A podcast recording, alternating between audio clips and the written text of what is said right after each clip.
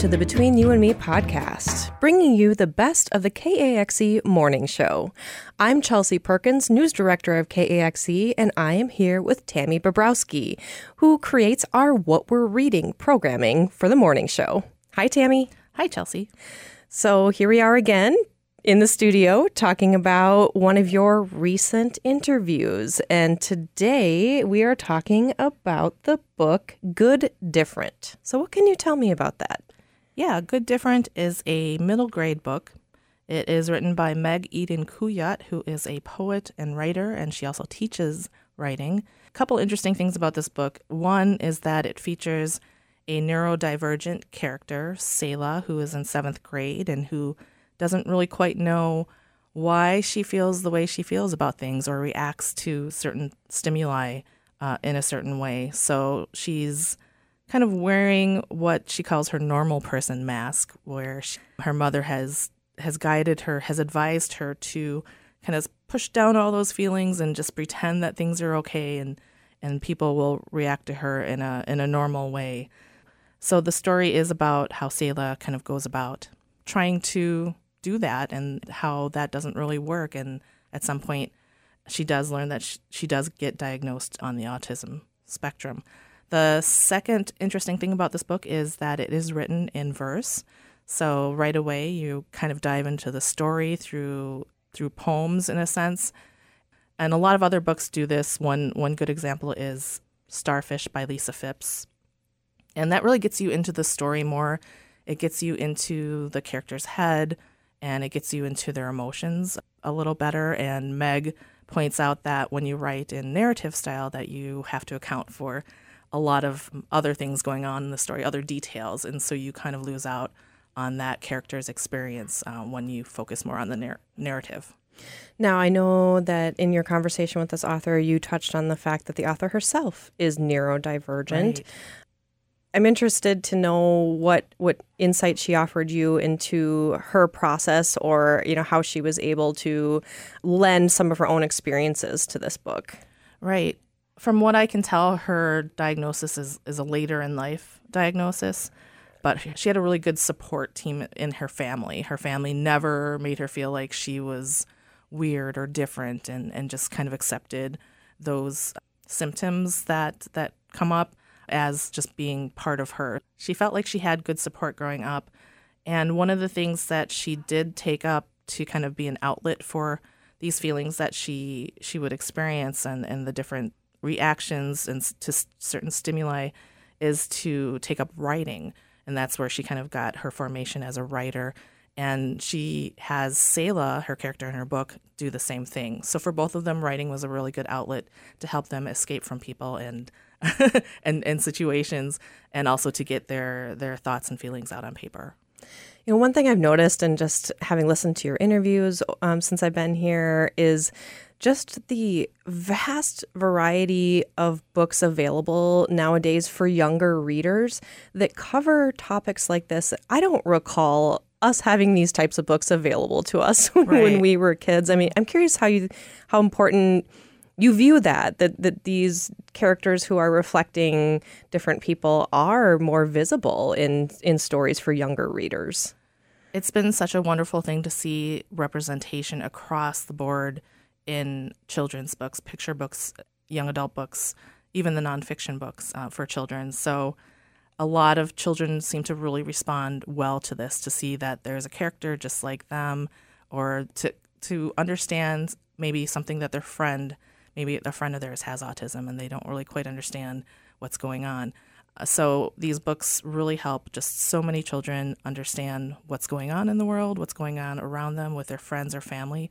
So having that representation in these books is so wonderful. It's so important and I hope that authors continue to do that. Now take a listen to Tammy's conversation with Meg Eden Kuyatt, the author of Good Different.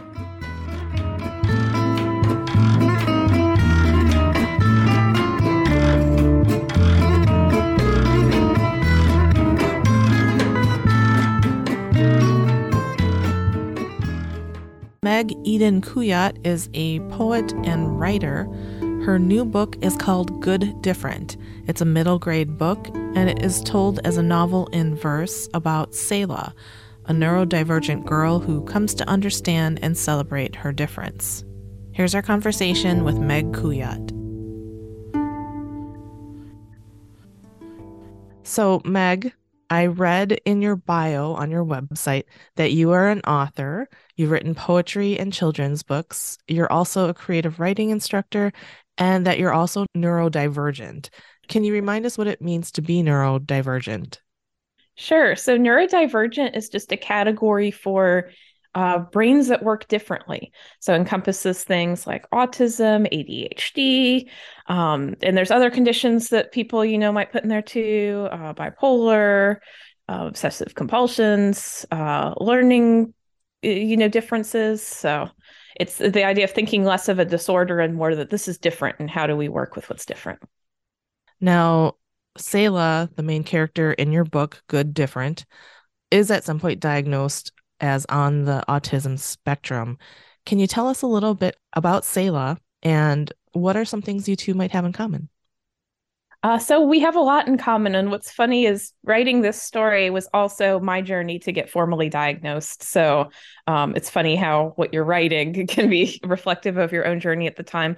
Um, so, I mean, growing up, and I still struggle with this. Like Selah, you know, I push things down. I have this misbelief that you have to wear this mask, this normal person mask, um, and that people don't want to hear, you know, how you're really doing and things like that. Um, and that misbelief for Selah, you know, that um, she can only do that for so long. It's not a sustainable practice. And so she blows up one day, um, and blowing up makes everyone view her differently because they see past, you know, the mask. And so she has to kind of figure out how to healthily deal with her differences and being in a neurotypical world one thing that I noticed that you have in common is um, you're both writers. So you're a writer, Selah, your character is a writer.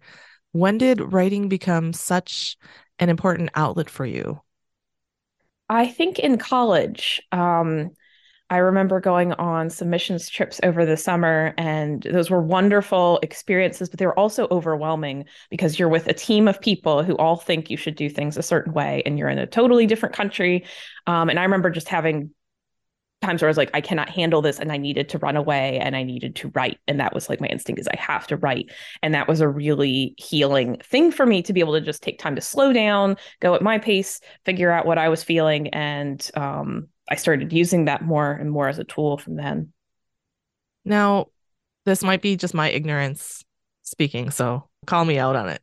Oh, no um, as you're describing some of the some of the things that you felt and how you dealt with with um things like being in a crowd or you know being around people a lot, to me that also sounds a little bit about that the difference between extroversion and introversion. Does that play into the spectrum somehow? That's a great question, and it's one that I'm I'm really curious about myself. Um, because I'm like I am very introverted in the sense that I need recovery time, but I'm also more of an extroverted introvert in that I have quite a rich social life. I do a lot of social things. I really need and value that.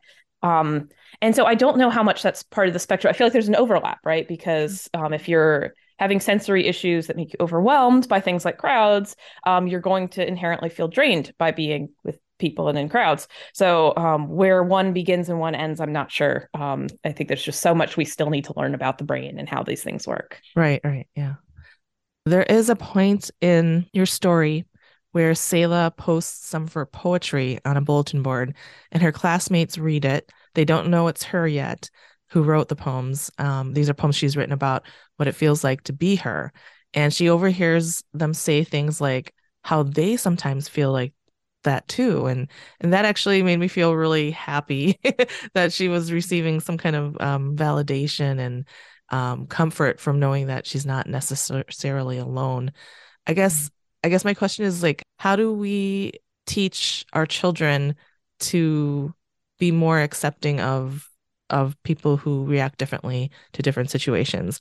Um, there's a lot of times in the story where people say she's just trying to get attention or just how weird she is or wants special treatment and and that made me think back to when I was in when I was younger too and if I'd said things like that and and it makes me feel terrible if I did um so I'm just wondering like what is what is a way that we can help children be more accepting of of people who have this kind of reaction to our environment that's a great question and I mean, I think we all have done that as kids. I think we all make assumptions about people that are different than us if we don't have that information.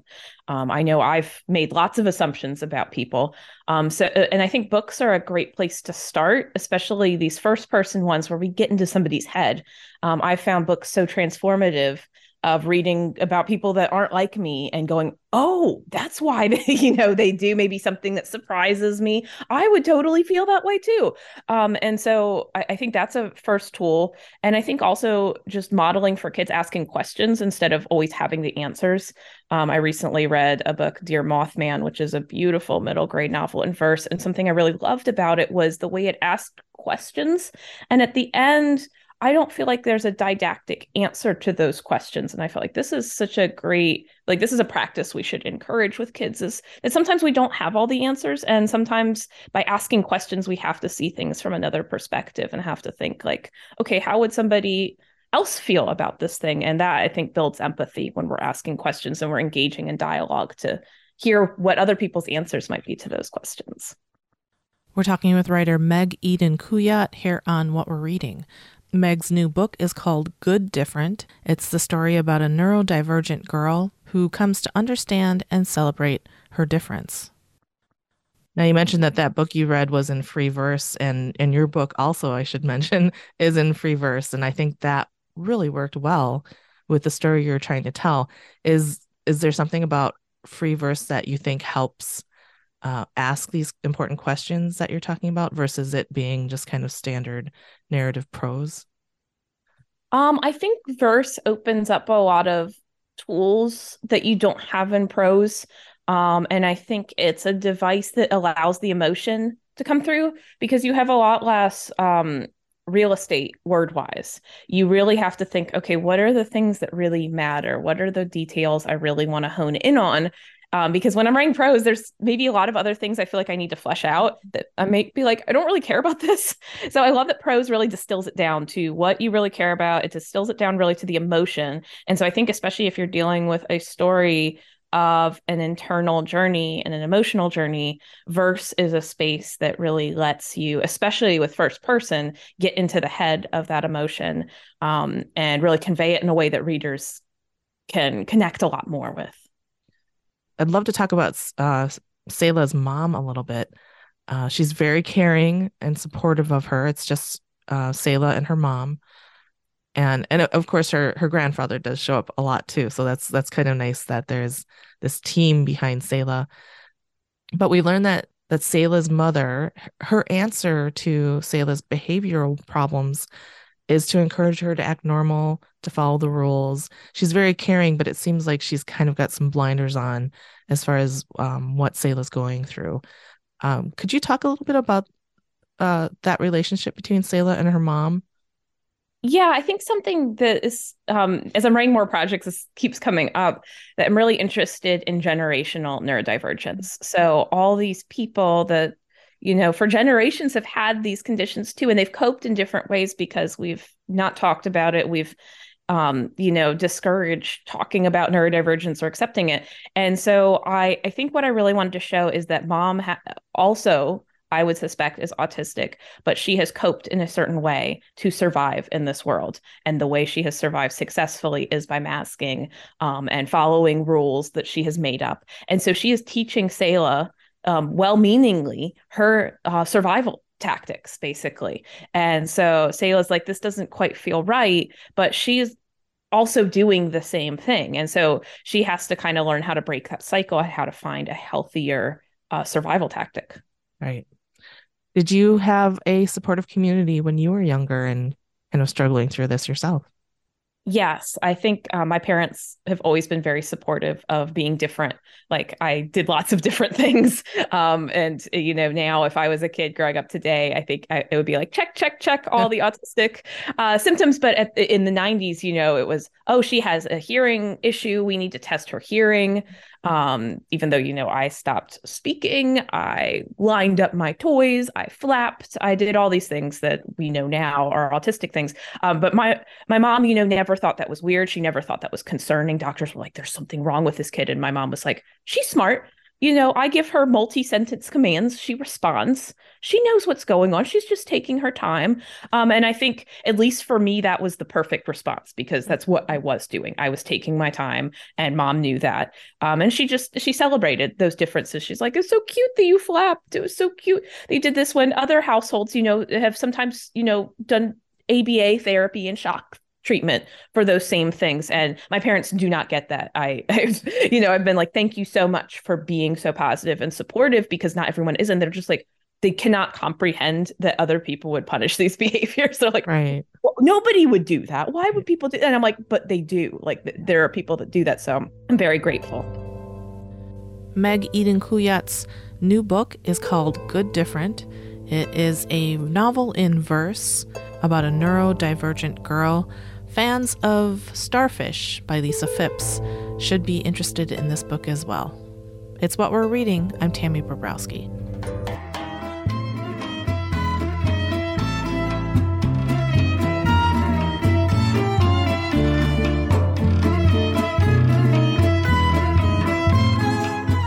Thanks for listening to the Between You and Me podcast on KAXE made possible by the Arts and Cultural Heritage Fund and the citizens of Minnesota, with music by Sam Milton.